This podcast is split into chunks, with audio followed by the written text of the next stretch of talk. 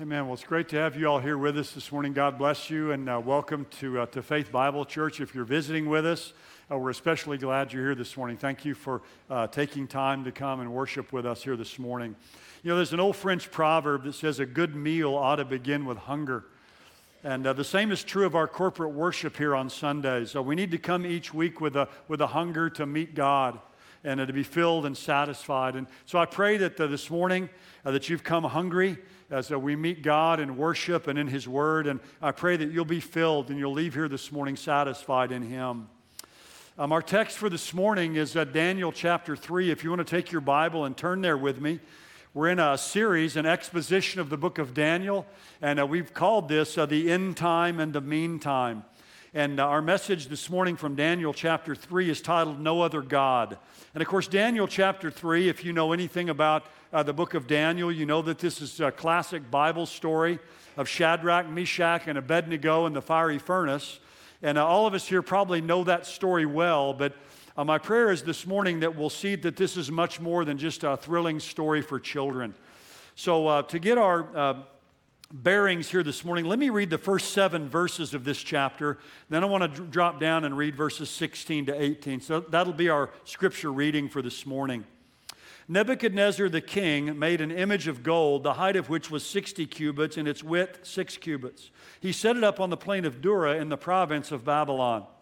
Then Nebuchadnezzar the king sent word to assemble the satraps, the prefects, the governors, the counselors, the treasurers, the judges, the magistrates, and all the rulers of the provinces to come to the dedication of the image that Nebuchadnezzar the king had set up.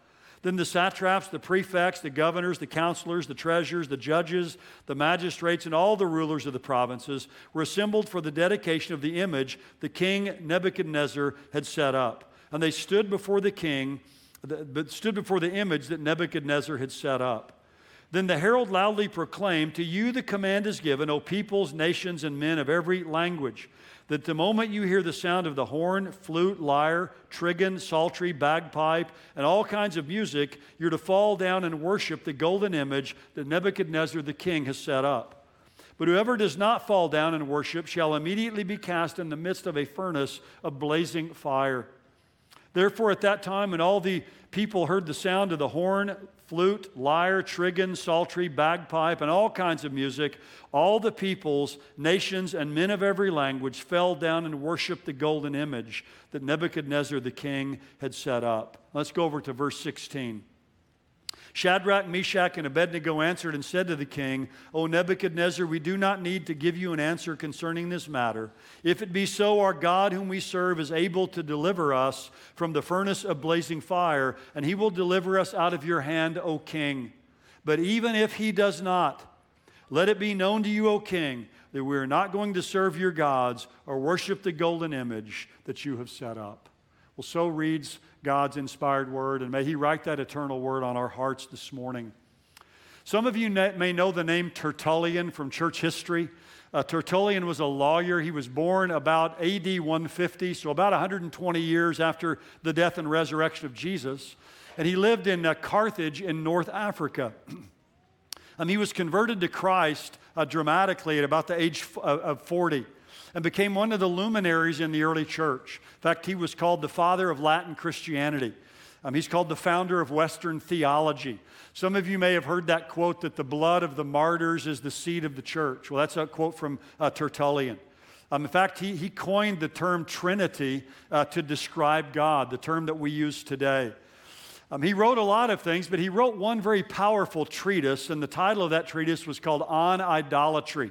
And I actually read through it again this week. It's fairly brief. You could find it online. Just put in Tertullian on idolatry.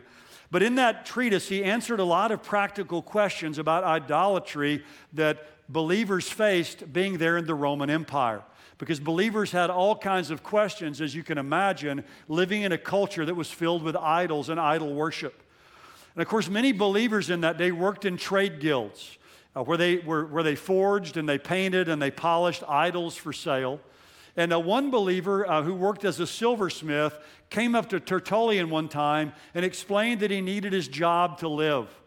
And he wanted Tertullian's approval for working and building these idols. So he said this He said, I have to make these idols to keep my job, and I need my job to feed my family. After all, somebody will do it anyway, and I have to live. And Tertullian said to him, Must you live? That's a pretty penetrating answer, isn't it? Especially in these days of compromise in which we live.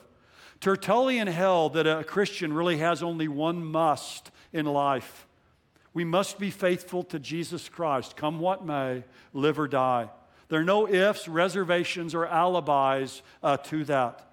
And the same is true for you and for me. Think about this. You don't have to live, and I don't have to live. We only have to be true and faithful uh, to our Master and our Creator. That's the great must of all of life to serve and to live our lives in obedience and worship of the Master. Now, say that's the great must of life, but let me also say this that's also the great joy of life. That's the joy of life. That's what life is all about. We were created by God, for God, and life is all about worshiping and being faithful to Him. So Tertullian believed in death over compromise. And as I was reading through that treatise again now this weekend on idolatry that he wrote, he mentions Daniel chapter 3 and Shadrach, Meshach, and Abednego in the fiery furnace. He was taught by Daniel chapter 3 that death should be chosen over compromise. And, and, the chapter teaches us today the same thing as well that there's no other God, there's no God but God. And the great must of life is to be faithful to Him and to worship Him alone. That is the timeless truth we find here in Daniel chapter 3. Now, in Daniel, as we look at this book, this is the first of four chapters dealing with individuals.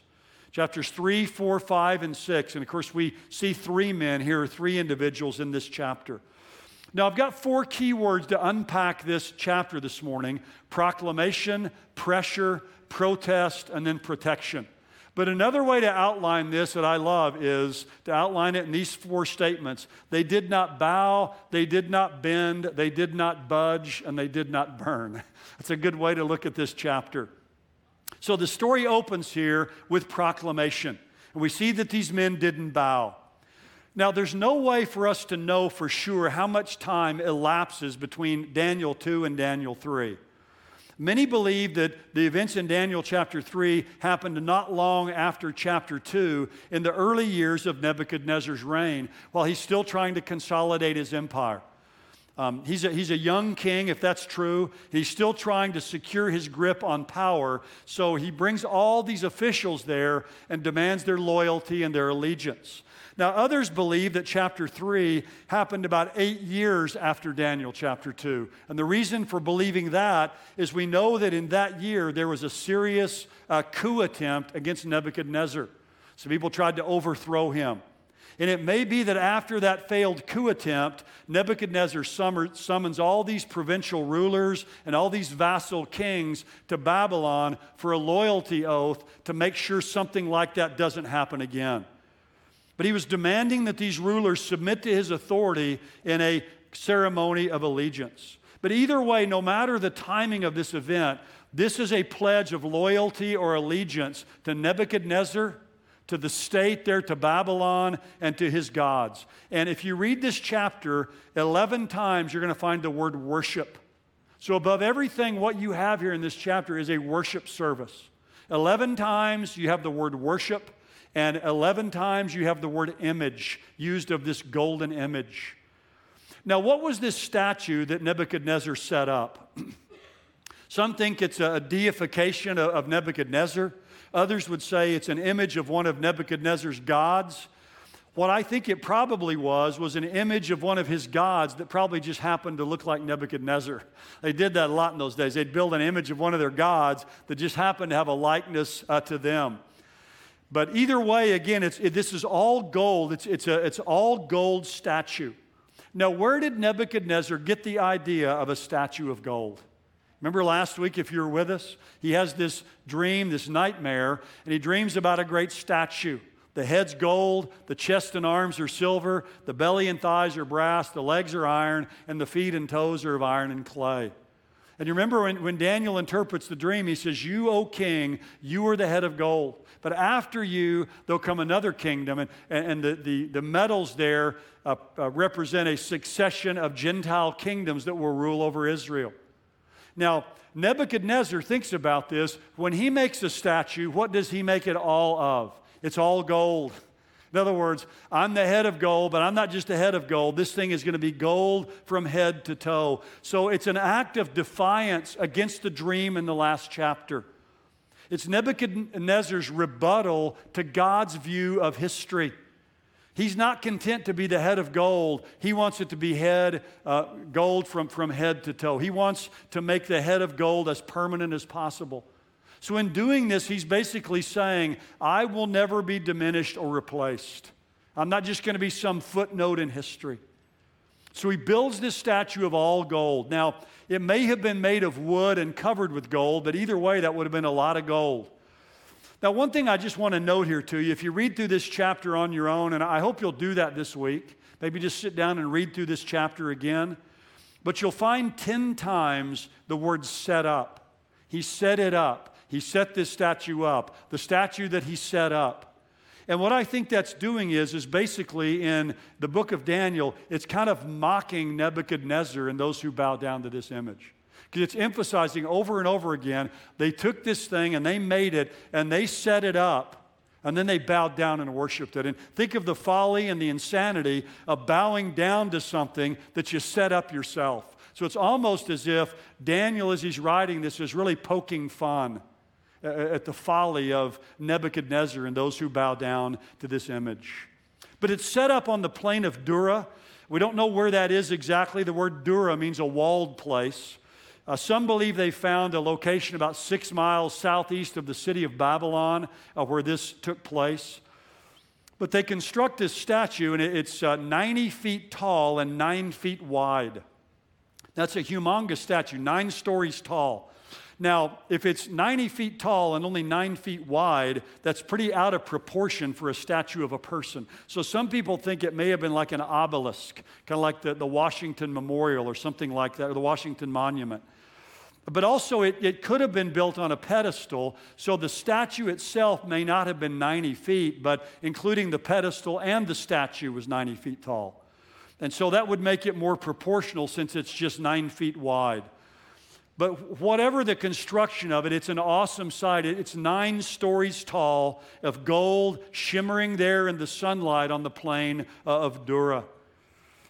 Now, verse 2 gives us everybody that's invited. Seven classes of individuals are designated. This is every level of government. This is the, the who's who, the mover and shakers of Nebuchadnezzar's empire. But you'll notice in verse 2, you have the invitees and you'll notice in verse 3, you have the attendees, and it's the same list.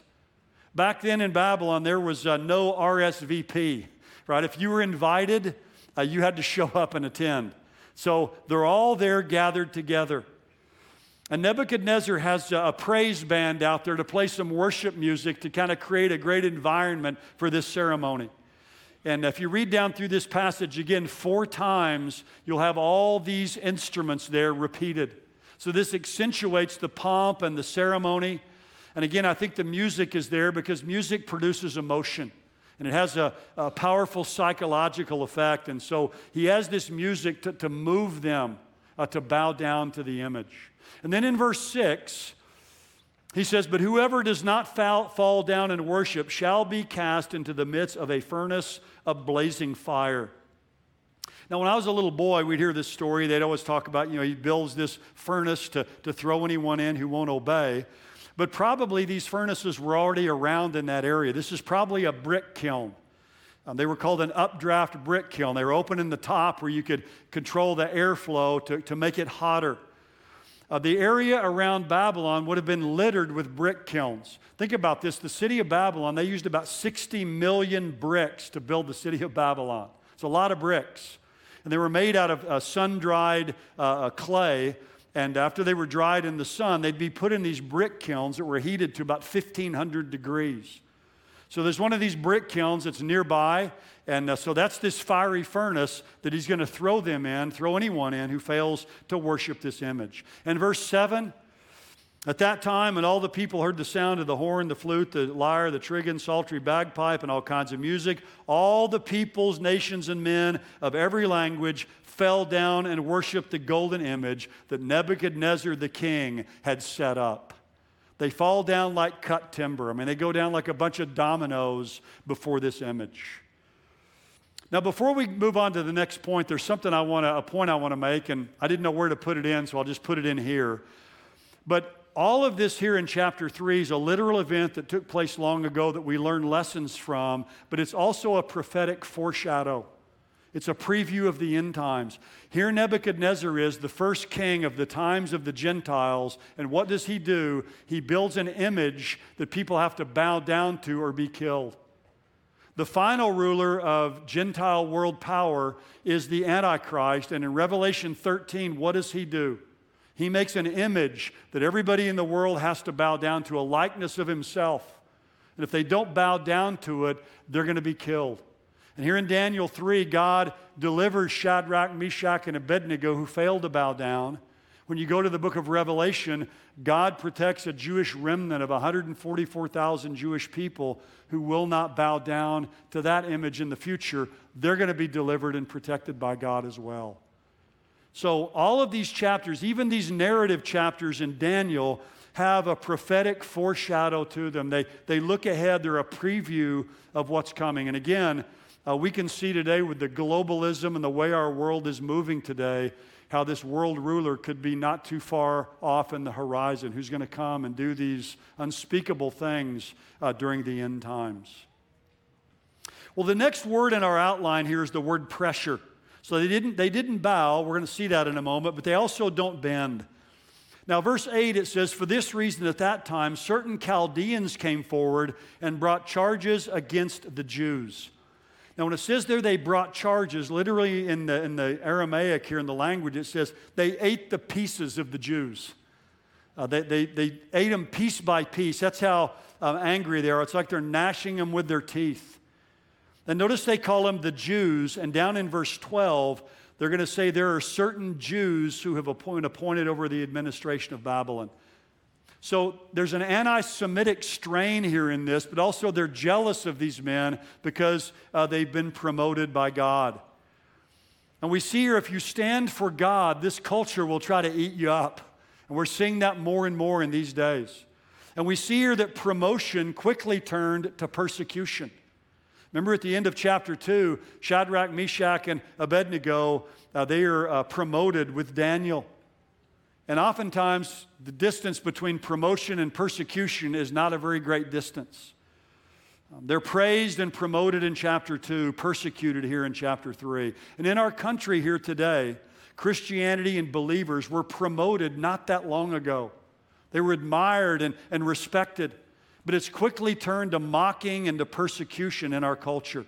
Things are changing at lightning speed. We all see it politically, culturally, morally. And I think more and more in our culture, we're going to face situations where we have to make choices to stand up and stand out or to sit down and shut up. We're having to navigate an increasingly hostile society. We're being pressed into the mold of our culture and we're being pressed to conform to not stand up or speak out or stand out in any way. Um, O.S. Hawkins, who's uh, a well known Baptist preacher, he said this some years ago, and, and see, see if you don't believe this is true in our culture. He says, The world around us is very anxious to persuade Christians to conform. It cannot tolerate the conspicuousness of those who do not, and before it, before it attempts to ruin them, it tries to persuade them to be the same as everybody else. There's something built into the world that makes it anxious to see the Lord's people conform. It is perplexed and troubled by those who will not bow down to the things to which it bows down. It cannot understand those who have different values. It is particularly disgruntled by those who worship and love the invisible God before anyone or anything else. It would sooner persuade them than punish them. But if it cannot persuade them, then it most certainly will punish them. In fact, the threat of punishment is part of its argument in persuasion. And that's what we see happening um, in our culture today. And there's a lot of bowing down, a lot of bowing of the knee, and a lot of kneeling today in our culture. But we need to kneel to God alone. That's what the scriptures would tell us. We need to stand up and stand out in a culture uh, that tries to silence us. Back in uh, 1776, when the Declaration of Independence was signed, most of you have seen a copy of that. Maybe you've seen the original in, in Washington, but John Hancock's signature is huge on, on that document. You, you, all probably know that. In fact, that's why they say today when you're signing something, put your John, John Hancock, you know, right here. It's almost become synonymous with the signature.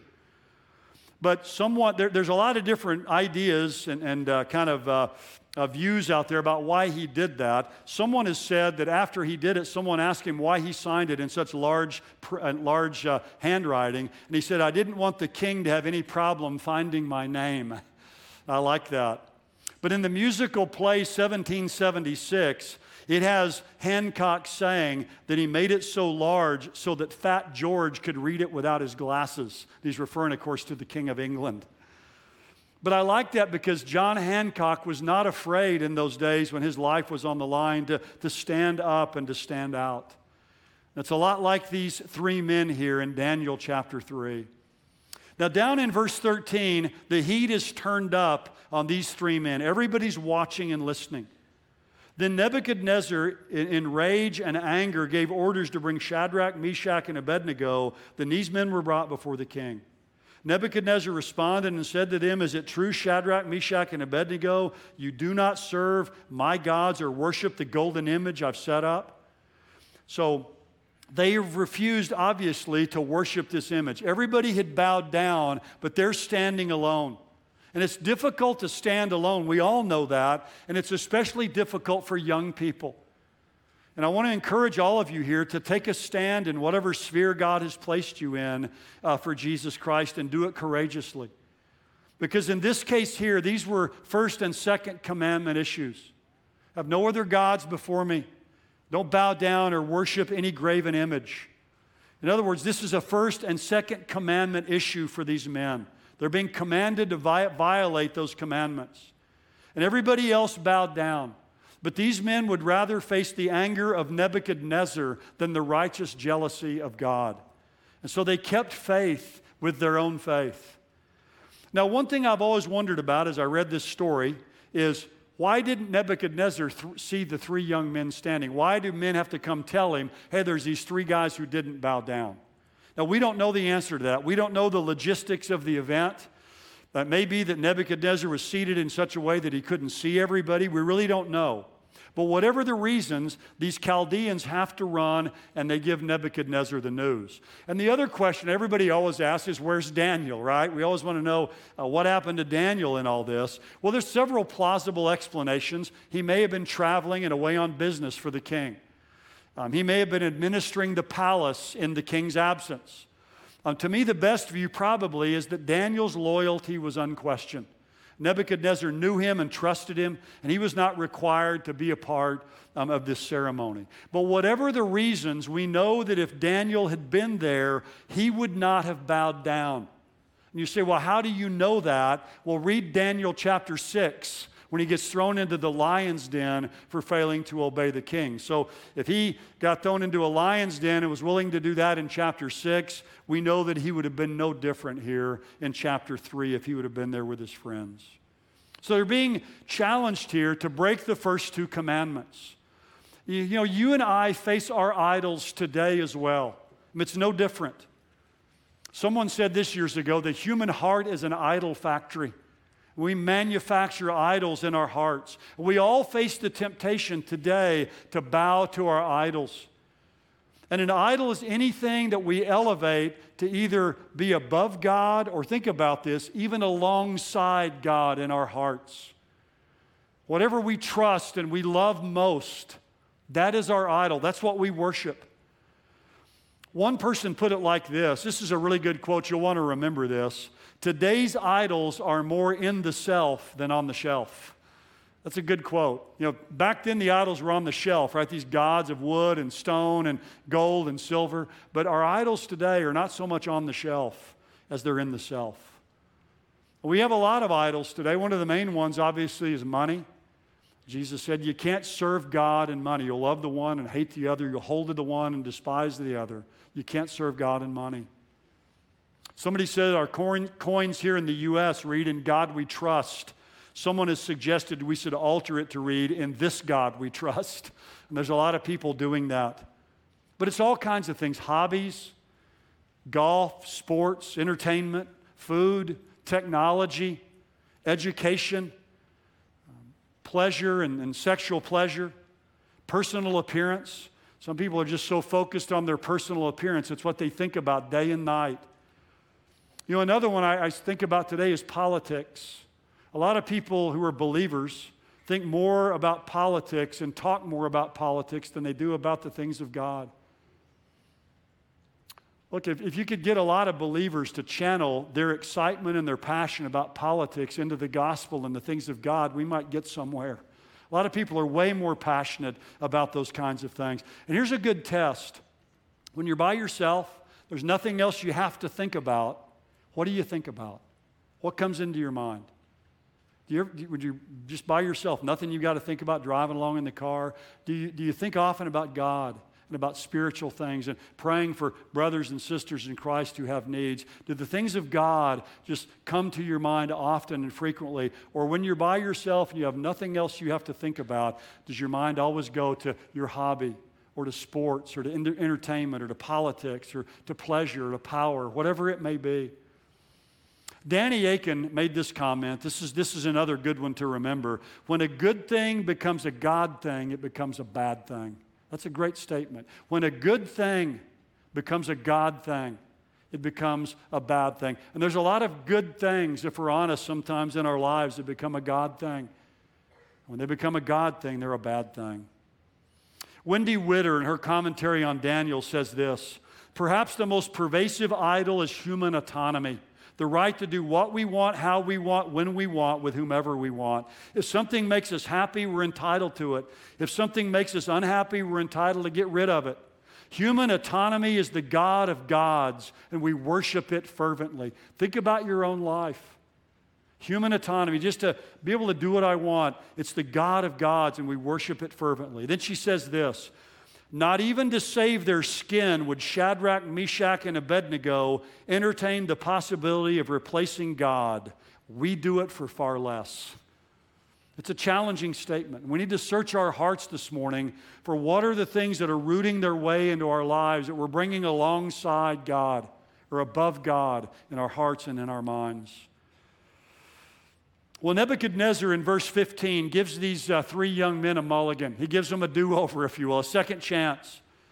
He says, If you're ready at the moment you hear the sound of the horn and you listen to all the instruments again, but if you will not worship, you will immediately be cast in the midst of a fire, a furnace of blazing fire. And what God is there who can deliver you out of my hand? So he throws down the gauntlet. It's bow or it's burn. And these three men stand, and we ask ourselves, how were they able to stand in this situation? One thing is, I think, they had built a reservoir of commitment. There was an accumulated obedience in their lives. And that's one of the things that allows you and allows me to stand in difficult times. We need a, to build up a reservoir, an accumulated reservoir of commitment and obedience to God. So when times of crisis come, we can draw on that and be able to stand. Think about back in chapter 1, these men had stood with Daniel, they, would laid a marker down. And they'd passed smaller tests along the way so they could pass this test. But I think another thing that enabled them to stand is there were three of them. It's easier to, to stand when you have brothers or sisters in Christ that are there standing in solidarity with you. So these are three good, godly, gutsy men, and they stand together and they strengthen one another. And you and I need other believers in our lives to help strengthen us as well. And I hope you have those kinds of people in your life, fellow believers that love the Lord like you do, that you can lock arms with. And that's the importance of fellowship together here in the local church. Well, now in verse 16, this standoff escalates to a fever pitch. We come here to what I call the protest. So they didn't bow, they didn't bend, and now we're going to see they don't budge. And here in verses 16 to 18 is the only time these three Hebrew men speak in this chapter.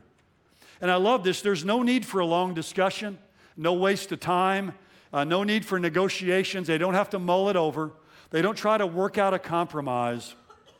I love that in verse 16 they said, Nebuchadnezzar, we do not need to give you an answer concerning this matter.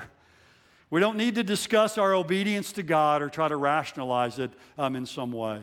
And I love that. You and I don't need to rationalize or think about or discuss our obedience, just to obey God. Now, they could have ra- rationalized this in a lot of ways. There are multiple reasons for compromise. First of all, they could have said, well, you know, he's not asking us to deny Yahweh. We don't really have to deny Yahweh. We just have to bring this other God in alongside Yahweh.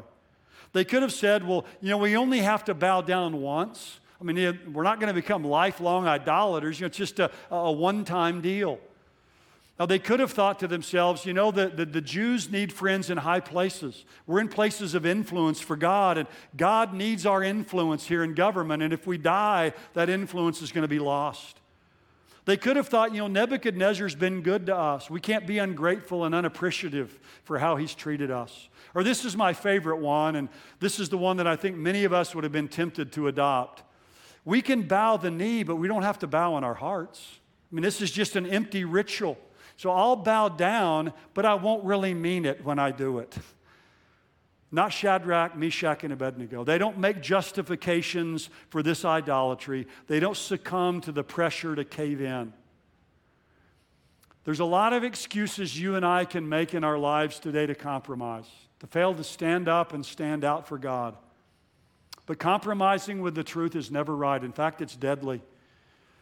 There's a story I, read a while back about a city, a, a city family, and they wanted to go out and live the country life in the open spaces.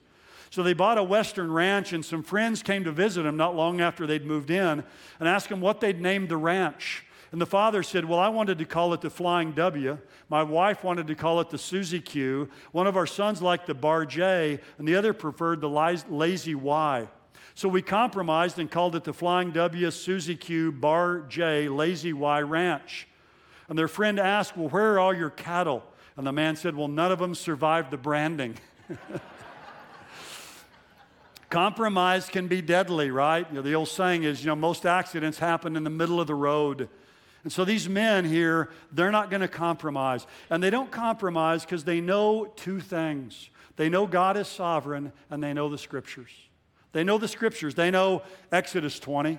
First commandment, have no other gods before me. The second commandment, don't bow down, don't make any graven image or likeness of me. So they know the scriptures, but they also know the sovereignty of God. I love this in verse 17. If it be so, our God, whom we serve, is able to deliver us from the furnace of blazing fire, and he will deliver us out of your hand, O king. One way or another, we're going to get out of this. But even if he does not, let it be known to you, O king, we're not going to serve your gods or worship the golden image that you've set up. Now, those words there, but if not, those are inspiring words. We believe God is able to deliver us. But if not, we're not going to bow down to your image. That is gritty and gutsy faith that these men have. They would rather die than deny, they would rather burn than bend or budge. And you know, the Bible says about God, the God we serve, our God is a consuming fire. And when you think about it, for you and for me, that's the fire we really need to be concerned about. And that's the fire that these three young men were concerned about. They were concerned about the God that they serve, who's a consuming fire. And they have a bold belief in God, but notice it's not presumptuous. They believe God is able, they know His power, but there's no doubt about that, but they're unsure about God's purpose and His plan. So they're not questioning God's ability to deliver them. They're placing themselves in submission to God's will and His plan. So these are men of faith, but they're not men of presumption. And I like that. A lot of people today go around kind of demanding that God do certain things, you know, do miracles for them and all these other things. These men here are men of faith, but they're not men of presumption. They know God has the power to do it, but they don't know God's plan and God's purposes. What matters to these men is not deliverance, but obedience. That's what matters to them. Reminds me of about a thousand years later, uh, the great reformer Martin Luther, when he stood there at the Diet of Worms in Germany in 1521. He was answering for, for breaking the doctrine of the Catholic Church. And remember, he closed his testimony with those famous words Here I stand, I cannot do anything else. God help me. And that's ex- exactly what Shadrach, Meshach, and Abednego do. Here we stand, we cannot do anything else. God help us. These men are a great example of faith. They hoped for a miracle, but they didn't demand one. They left everything in the hands of God. And you and I need to remember that. We go to God and we ask God and we want our prayers to be answered, but we have to say, but if not. We want to live a long life and have good health, but if not. Uh, we want our children and our families to prosper, but if not. Uh, we want to see miracles happen, but if not. You see, God is still sovereign in your life and my life, whether the result is triumph or tragedy. If these three men would have been incinerated in that brick kiln, God would have been just as sovereign. He's just as sovereign in your life and my life, whether we experience triumph or we experience tragedy. But the main point here is that these men would rather die on their feet than live on their knees and compromise. So I thought about it this week. I was reminded of that movie Glory back in 1989. There's a scene there where there's an all black regiment of soldiers going out to fight a battle the next day. There's a man, uh, there's Sergeant Major John Rollin, and uh, Morgan Freeman plays his character. They're going to go out the next day to battle. I know many of them will be killed. And he prays this prayer. They're, they're a prayer group there. He says, Lord, we stand before you this evening to say thank you. And we thank you, Father, for your grace and your many blessings. Listen to these words. He says, Now I run off, leaving all my young ones and my kinfolk in bondage, left his family behind in slavery. But I'm standing here this evening Heavenly Father, to ask your blessings on all of us so that if tomorrow is the great getting up morning, if tomorrow we have to meet the judgment day, oh Heavenly Father, we want you to let our folks know that we died facing the enemy. We want them to know that we went down standing up. What a great statement. And that's true of, Nebu- of, of Shadrach, Meshach, and Abednego. They want to go, if they go down, they want to go down standing up. And really, I think the real miracle in this chapter is verses 17 and 18. Even if these men had been consumed in the fire, the real miracle in this chapter would have happened just the same. Because the real miracle is their willingness to face this fiery furnace without bowing the knee uh, to this golden image. Well, that brings us finally to this last word here the word protection. So they didn't bow, they didn't bend, they didn't budge, and now we're going to see they did not burn. And this is the climax of the story. Verse 19 Nebuchadnezzar was filled with wrath, and his facial expression was altered.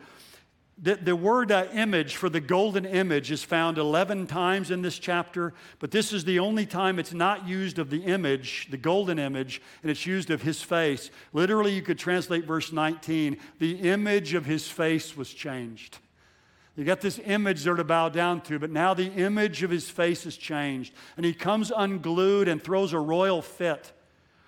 And someone I read this week said this it's a toss up which is hotter, King Nebuchadnezzar or the furnace? I mean, he's, he's, he's angry and he becomes irrational. Have you ever noticed in your own life when you get really angry, you watch someone else who's angry? Anger is irrational. Because he says, heat the, the furnace seven times hotter. Well, if you really hated these young men and wanted to torture them, what should you do? Make it seven times cooler, right? Where it'd be kind of a slow roast and they'd suffer. But in his fury and his anger and his irrationality, he says, heat this thing seven times hotter.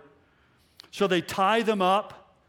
Uh, some, some of his best soldiers take them and it says they cast them in. And again, if it's a brick kiln, they, they drop them in down through the top and they're bound there and they fall into the midst of the furnace. And then, verse 24 Nebuchadnezzar the king was astonished and stood up in haste.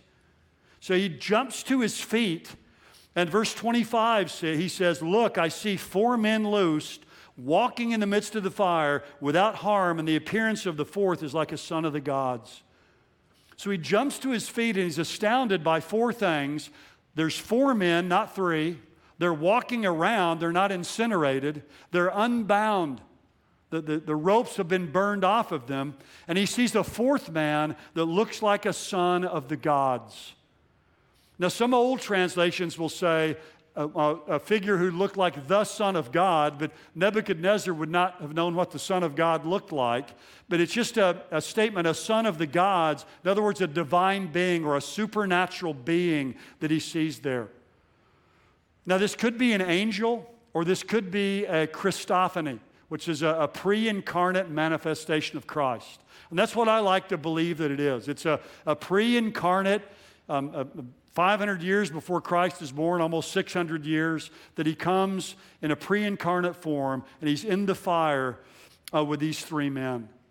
And I think it's interesting here to think about in your life and mine. Christ didn't keep them out of the fire, but he did find them in the fire.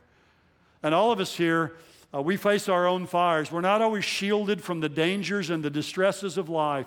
But, but think about this this morning and let this sink into your heart. That fourth man will always come and he will always walk you in the fires and the flames of this life. The fourth man can always find his people. He knows where you are and what you're going through. And another thing I love about this the only thing that burned in the fire were the ropes that bound them. Have you ever thought about that? Those ropes are they're ashes in the fire. The only thing consumed in the fire was the one thing that belonged to the Babylonian Empire. Nothing else was singed. And it's the same way in your life and my life. We've all seen it in our own lives, but we've also seen it in the lives of other people. That as they, they go through a, a fiery trial of life, sometimes it's as if the only thing that's really burned are the ropes that bind us. And when, after that experience, we're freer than we've ever been before. We've all experienced that. To me, that's a beautiful picture here.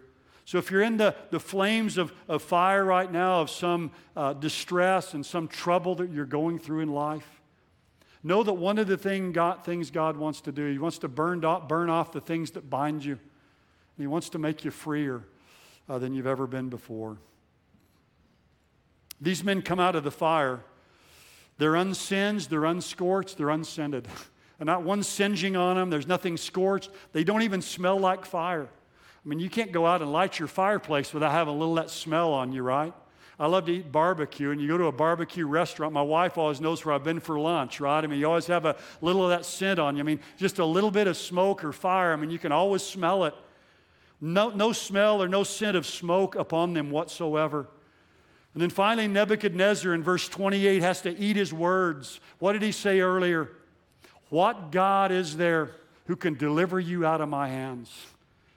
And now, what's he say? Verse 28 Blessed be the God of Shadrach, Meshach, and Abednego, who has sent his angel and delivered his servants, who put their trust in him, violating the king's command, yielded up their bodies so as not to serve or worship any God except their own God.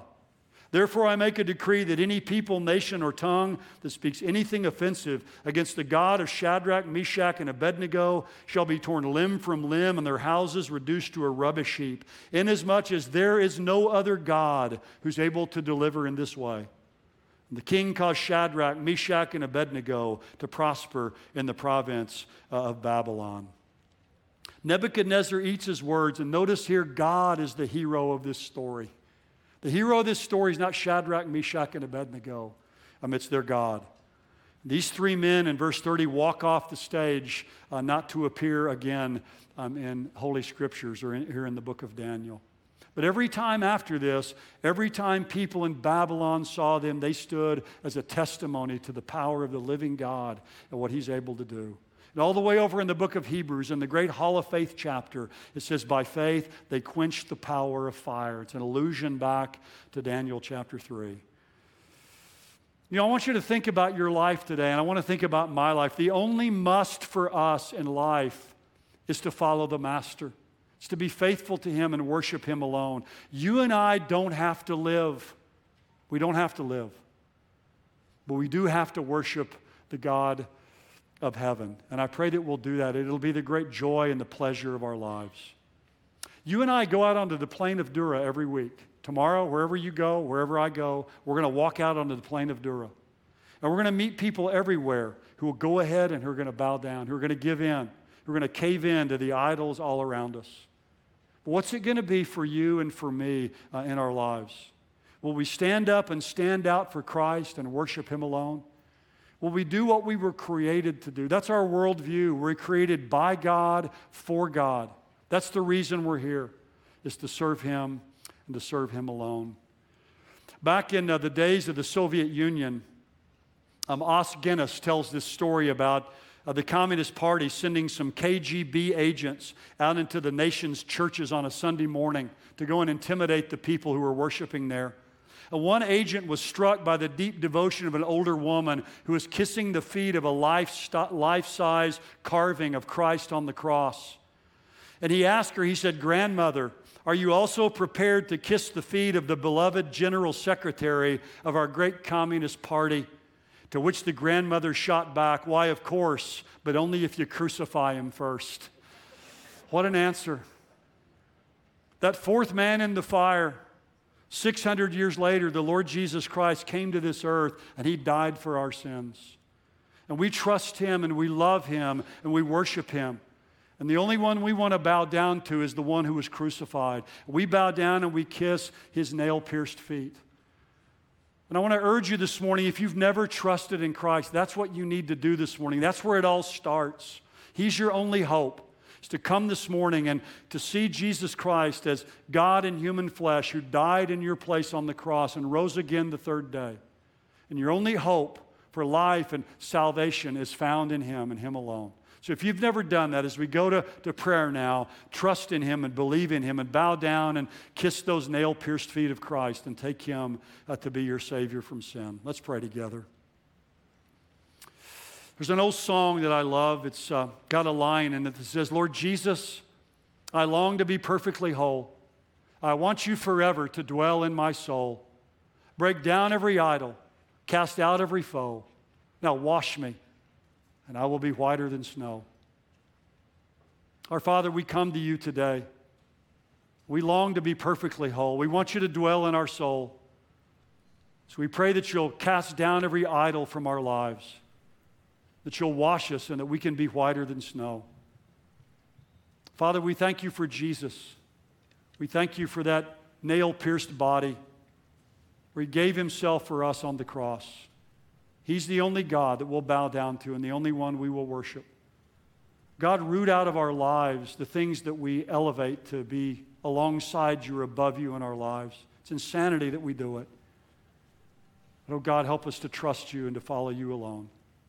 Father, send us out of here infused with your strength and your wisdom and your courage.